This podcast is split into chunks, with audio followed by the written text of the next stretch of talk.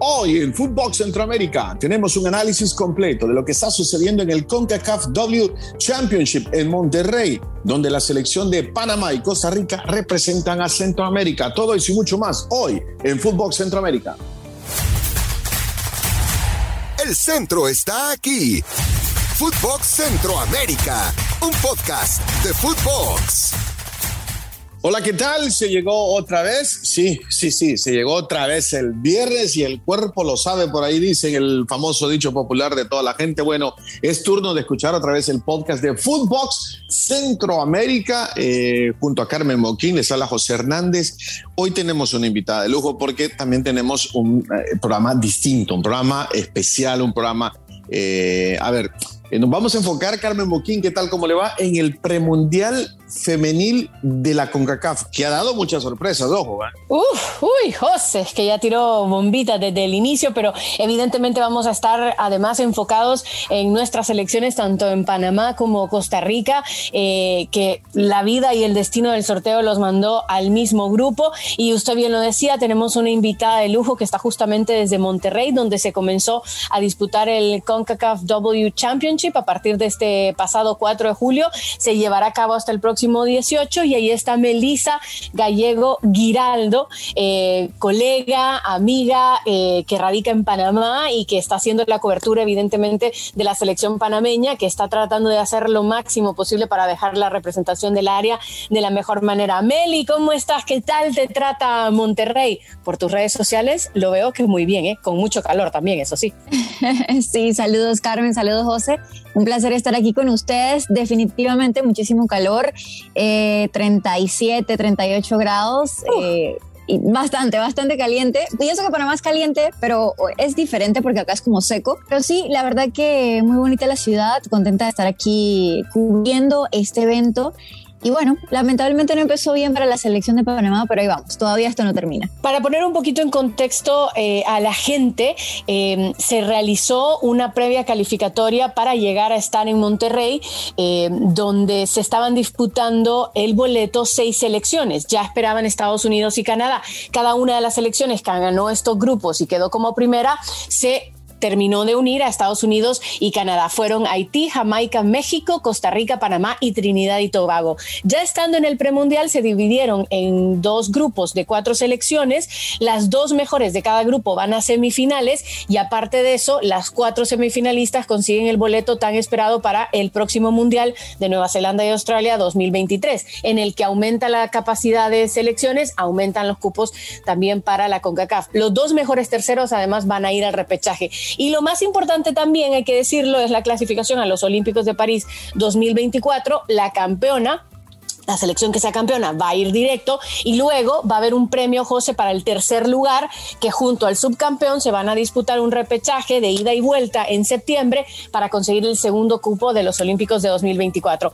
Con toda esta información dicha, eh, ¿les parece, chicos, si arrancamos analizando un poquito eh, a la selección de Panamá, que ya lo decía bien Meli, no arrancó de la mejor manera, le tocó justamente frente a Costa Rica una selección que entre comillas se conocen un poquito mejor, pero tengo que decirlo, el nivel del primer tiempo Panamá jugó muy bien, lo que pasa es que Costa Rica al final terminó siendo superior y en la segunda parte pues eh, ya vimos lo que pasó en el que hubo un dominio total de Costa Rica, pero la imagen de Panamá eh, también es que ha crecido y evolucionado muchísimo, Meli. Sí, bueno, de hecho, la verdad que se esperaba un poco mejor nivel o más competitivo de Panamá en este aspecto. Yo siento que les costó un poco la parte como del pánico escénico, por así decirlo.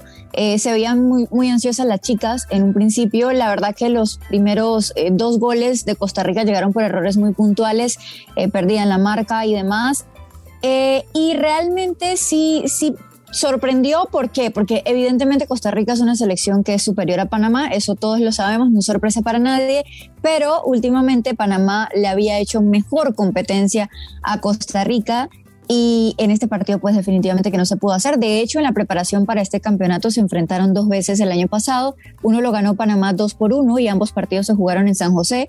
Y en el segundo Costa Rica lo iba ganando 3-0 y en los últimos minutos Panamá recortó 3-2. Entonces, en cuanto a competencia, eh, pudo ser un poco mejor en ese aspecto. Obviamente había jugadoras que no estaban tanto por Costa Rica como por Panamá, pero sí quedaron bastante a ver las chicas y con algunos errores puntuales también del cuerpo técnico para el primer partido. El tercer gol, pues bueno, ya viene por un error también, eh, un penal, eh, un poco infantil también, que se termina cometiendo y ya 3-0 obviamente te, baja la moral. Sí, Melissa, y ahora, a ver, siguen teniendo dos oportunidades más o dos, dos chances más, ¿no? Eh, para clasificarse, para meterse como primera, como segundo, pero viene el turno de enfrentar a, por decirlo de otra manera, eh, a, otra potencia de la región como es Canadá, en el fútbol femenil, que viene de anotarle 6 a 0 a Trinidad y Tobago. Luego ustedes van a cerrar la participación contra Trinidad y Tobago. Eh, ¿Qué debe hacer Panamá para, para olvidarse de ese 3 a 0 contra Costa Rica y, y, conseguir los resultados? Bueno, yo creo que no es secreto para nadie que enfrentar a Canadá o a Estados Unidos en el área de CONCACAF femenina es cuento aparte. son dos selecciones que están por encima de todas las de América y de muchas eh, de Europa y de Asia, porque son potencias mundiales de fútbol femenino. Por algunas son campeonas mundiales, otras campeonas olímpicas. Eh, con Canadá se enfrentó Panamá en el premundial pasado que Panamá hizo una muy buena participación en ese premundial anterior, donde estuvo un paso de clasificar al mundial en penales ante Jamaica. En ese partido ante Canadá perdieron 7 a 0. Eh, y bueno, para esta ocasión sabemos que es muy complicado este encuentro, pero creo que lo más importante es que Panamá pueda mantener el orden y la concentración para evitar recibir un marcador Mm, abultado, que, te pueda complicar las opciones, porque eh, como bien lo mencionaba Carmen en la previa, eh, si optas por un repechaje y de repente eh, tienes que sumar diferencia de goles, entonces ahí creo que es importante mantener esa, esa buena diferencia de goles que ya de por sí la tienes en negativo, la tienes en menos tres. Así que va a ser complicado, pero ojalá que se pueda hacer una buena labor. De hecho, lo vimos con Trinidad y Tobago en el primer partido. trataron de de aguantar lo más que pudieron a Canadá. Eh, obviamente después vinieron los cambios y lo resolvieron en cuestión de minutos eh, en ese primer resultado de las campeonas olímpicas en este campeonato de CONCACAF ese, partido, la, verdad que cuando yo lo estaba viendo, yo decía a ver cuánto aguanta Trinidad y no aguanto ni veintitantos minutos, casi antes de los 30, si no me equivoco, llegó ese gol de, de, Sinclair.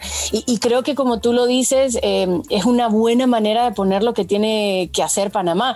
La misma arquera Bailey, que, que también creo que fue figura frente a Costa Rica, porque pudo haber sido peor ese resultado, dijo que le ganó el nerviosismo. O sea que no estamos especulando, estamos hablando sobre lo que, lo que ellas mismas han dicho de sentir. Eh, con lo que ha mejorado Panamá eh, y lo que está intentando hacer, yo no lo miro malo que logren conseguir el tercero. O sea, el tercer puesto peleándoselo con Trinidad va a ser el mano a mano para, para lograr ver si pueden sacar, clasificarse a ese eh, repechaje para estar en el Mundial, ¿no? No, es que si lo pones por orden de ranking y por orden de digamos, historia en cuanto a fútbol femenino, lo lógico es que en el grupo Canadá fuera primero y que Costa Rica fuera segundo. Solamente que, bueno, tú esperas que puedas competir ante ese rival que tienes a vencer, que es Costa Rica. Obviamente no se dio ya la, la oportunidad para clasificar directo para Panamá, evidentemente es muy complicada ya, pero el repechaje es el objetivo ahora y si no se llega al repechaje, definitivamente sería un fracaso del proceso porque es una selección que es la base de la del 2018, que ah, en los penales no clasificó directo, pero se fue al repechaje, donde luego ya perdió con Argentina en un formato que era diferente en ese entonces, y de vuelta contra un solo rival. Esta vez, pues bueno, va a ser un torneo de 10 selecciones de varias confederaciones. Entonces, el repechaje es lo mínimo que se espera que, las chicas puedan conseguir, sin menospreciar a Trinidad y Tobago, porque las selecciones caribeñas están creciendo mucho también. Sí, bueno, mira lo que hizo Haití ayer. Correcto.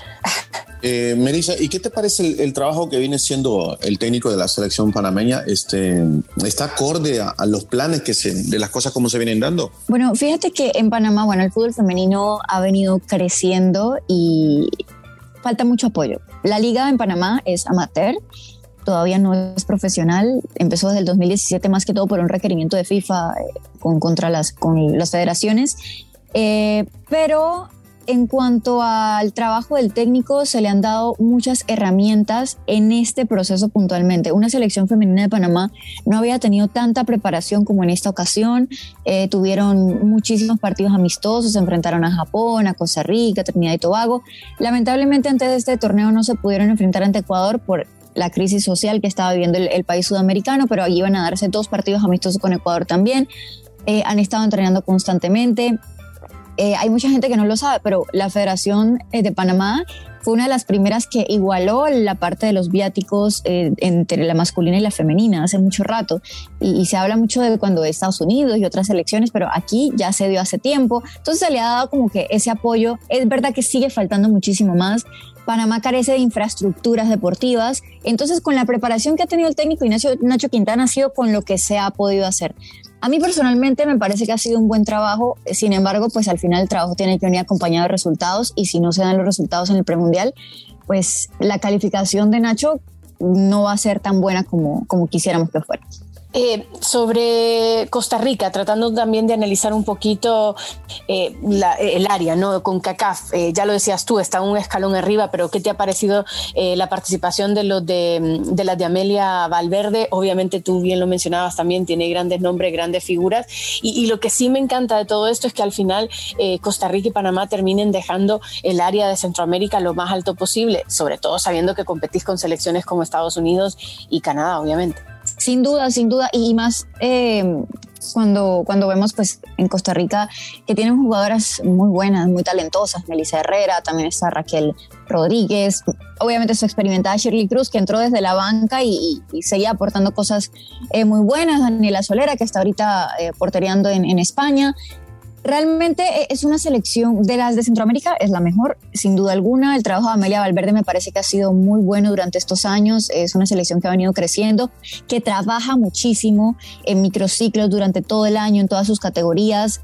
Eh, le da mucha importancia a, la selección femenina y yo creo que eso da sus frutos, ¿no? y, los frutos de Costa Rica es por el trabajo que han venido haciendo durante los últimos años. Bueno, Melissa, este, a ver, hablemos del resultado sorpresa. Digo, sorpresa porque, porque llama mucho la atención. Eh, tú que sigues muy de cerca el fútbol femenino, eh, Haití se impone sobre México 3 a 0. Eh, ¿Esperabas ese resultado? ¿Te sorprende o qué? Sí, no, sin duda es, sorpresa. Jamaica, tú ves y bueno, dices, Jamaica es mundialista, de las selecciones caribeñas es la que mejor nivel tiene y le ganó 1 por 0 y bueno, se comieron muchos goles más pero contra Haití eh, sí sorprende y sobre todo el dominio que tuvo la selección haitiana sobre México eh, el día de ayer. La verdad que era como que extraño ver que México no, no pudiera reaccionar de buena forma, luego terminan con una jugadora expulsada también, pero no porque Haití o sea, que no, no esperaba de pronto una buena participación de Haití, sino porque era contra México, que era después de Estados Unidos el equipo que decíamos es el equipo a batir, es el equipo difícil. De hecho, antes del sorteo decíamos, bueno, ojalá que a Panamá no le toque México porque mm, complicado, de pronto entre Costa Rica y México, México está mejor, pero bueno, por los resultados pareciera que, que no es así ahorita mismo. Eh, sin embargo, fíjate que Haití desde el preolímpico venía mostrando cosas muy interesantes. El Prolímpico que se dio a principios del 2020, justo antes de la pandemia, del inicio de la pandemia, en el área de acá de, América. Y de hecho Panamá, que no tuvo un muy buen Prolímpico, se enfrentó a Haití y con Haití perdimos 6 a 0. O sea, era un equipo que estaba mostrando talento, eh, jugadoras muy rápidas, muy físicas y que tienen como mucha garra, juegan con mucha intensidad también. Entonces, sorprende porque es México, pero no sorprende que sea algo bueno de parte de Haití. Creo que no lo pudiste haber dicho mejor, porque eh, la verdad que el crecimiento de Haití ha sido eh, exponencial en los últimos años y sobre todo que ha venido constante, eh, demostrando que están mejorando. Y lo de México lo que sorprende es que, que al final también, así como las selecciones norteamericanas de Canadá y Estados Unidos están mejorando muchísimo en su liga femenil, tienen muchas jugadoras y de repente, bueno, sorprende porque se esperaba más. Vamos a ver cómo terminan de, asimilar esto que no ha sido bien para México en los últimos, en los últimos torneos. Sí, la verdad que ha sido un resultado sorpresa, ¿no? No deja de llamar la atención esa victoria de Haití sobre, sobre México. Pero yo les voy a hacer una pregunta a ustedes dos. A ver, eh, la Liga Femenina de México es, es una liga eh, potente, con, con, mucho dinero, con equipos importantes, con planteles eh, también muy buenos. ¿Cómo se ve relacionado este fracaso que está teniendo la selección femenil en ese torneo en comparación a, la Liga Mexicana? ¿Qué les parece eso? Melissa, voy contigo. sí, me, parece decepcionante por un lado, pero quizás por otro lado puede tener que ver con un tema de elección de convocatoria. Sé que ha habido eh, su, tema con la, lo de Charlín Corral, por ejemplo, y quizás algunas otras jugadoras que de repente pudieran haber hecho una buena labor también en esta selección. No sé si tenga mucho que ver también la elección del cuerpo técnico en este, en este resultado que han tenido en este campeonato. Yo, creo que más allá de lo bien que está haciendo México con el tema de la liga eh, femenina, eh, con la incorporación de grandes jugadoras, con la transmisión de los partidos, con todo el apoyo, el auge que se está dando, yo creo que de repente lo que está faltando es un poquito de grupo. Eh, me, atrevo a meterme en este tema porque me parece que viendo la convocatoria, las jugadoras que están, de dónde están llegando y sobre todo viendo los partidos, es que parecía que no acababa de haber una un grupo, ¿sabes? Es como, como que te da esa sensación de que algo está faltando y yo creo que esa pieza tiene que ver mucho más allá de cualquier cosa que sea con respecto a cómo se está desarrollando la liga o cómo finalmente el mismo cuerpo técnico está manejando la selección. Algo está faltando, la posición mental no está andando de la manera correcta de cómo se ve a México al final del día. Sí, y también saben que eh, llama la atención que sean dos derrotas, ¿no? Primero contra Jamaica 1-0 y luego contra Haití 3-0. Eh, yo, yo soy de los que piensan de que, el, fútbol va evolucionando en todas las partes y este tipo de competencias lo que hacen es, mejorar, digamos, a los que son más débiles y a los que se confían y tienen un poco de exceso de confianza, eh, pues terminan sufriendo este tipo de, de golpes muy duros, ¿no? Eh, yo creo que es un llamado de atención para la selección femenina de México. Creo que tienen una muy buena liga. Este, y obviamente hay que trasladar todo eso a la selección, porque si tienen una buena liga, pues obviamente la selección nacional se va a beneficiar. Es un llamado de atención para que mejoren el trabajo y que corrijan, que hagan un poco de autocrítica también, porque eso siempre es necesario. Meli, la verdad que muchísimas gracias por habernos atendido. Eh, te deseamos las mejores de las suertes con, la selección de Panamá y que, bueno, que el objetivo por lo menos se trate de cumplir y aunque los resultados no hayan estado para salir primeras de grupo, eh, yo creo que todavía hay cosas muy importantes que tiene que hacer Panamá y, y quedará ese partido tan importante la próxima semana ante Trinidad. Sin duda que sí, esto sería un paso muy importante para ellas, eh, por lo menos poder avanzar al repechaje que ha venido creciendo Panamá, sobre todo con jugadoras jugando en el extranjero. Así que ojalá que todo eso valga la pena y como tú dices, que se pueda dar eh, por lo menos esa clasificación a la repesca. Y gracias por tenerme en cuenta. No, gracias. gracias, gracias, por tu tiempo y éxito. ¿eh? Gracias, igualmente a ustedes. Saludos. Muy bien, ese es el tema del premundial de la CONCACAF o como Carmen Boquín le llama el CONCACAF W Championship. Uh. Bueno, ahora vamos a, vámonos ahora a la zona tica porque finalmente en Costa Rica Carmen Boquín hay campeón y es un campeón histórico. ¿eh? Zona tica. Así es, el cartaginés eh, al final terminó venciendo en un global de 2 a 1 al alajuelense. Eh, ya no sé si clasificarlo de sorpresa o no, pero 81 años después vuelve a conseguir un título. Es el cuarto para el cartaginés. Eh, los anteriores habían sido en el, en el 2000, perdón, en 1923, 1936 y 1940. Es que José, 81 años me parece una eternidad. al final el partido de, que termina definiendo el campeón del clausura 2022, pues es el cartaginés y yo creo que hay que celebrarlo porque lo más importante de este torneo, José, es que se tardó tanto y se aplazó para poderle dar la necesidad y el apoyo que requería la selección. Consiguieron el repechaje, están en Qatar y ahora pues ya pueden descansar un rato porque ya tienen campeón, aunque ya empieza todo enseguida, ¿no? Claro, felicidades para Club Sport Cartaginés, que es el nuevo campeón de clausura 2022 en Costa Rica. Eh, a mí me gusta, eh, es un equipo de los, de los históricos de Costa Rica, pero me gusta que también se salga ¿no? del, mismo, del mismo grupo. A ver, que no se malinterprete lo que quiero decir, pero a ver, está bien que gane Liga Deportiva La Juelense, que gane esa prisa, que gane los otros equipos, Herediano, Cartaginés, etcétera, etcétera. A mí me gusta que aparezcan nuevos campeones en, en nuestro fútbol porque me parece que refresca eh, exactamente eso, nuestro fútbol. Carmen Boquín, ¿qué crees? Se nos acabó el tiempo, pero recuérdeme las redes sociales como siempre, por favor. El tiempo pasó volando. Footbox oficial a través de todas las distintas eh, plataformas. No se les olvide que si nos está escuchando en Spotify, tiene una campanita ahí arriba donde dice Footbox Centroamérica. Dele clic para que cada que montemos un video nuevo, eh, pues ustedes no se lo pierdan y estén siempre al pendiente de todos nuestros nuevos programas, siempre los lunes y los viernes de Footbox Centroamérica con Carmen y con José. Bueno, pase fue un buen fin de semana. ¿eh? Igualmente, nos encontramos hasta la próxima semana. Chao, chao. Esto fue Footbox Centroamérica, un podcast exclusivo de Footbox.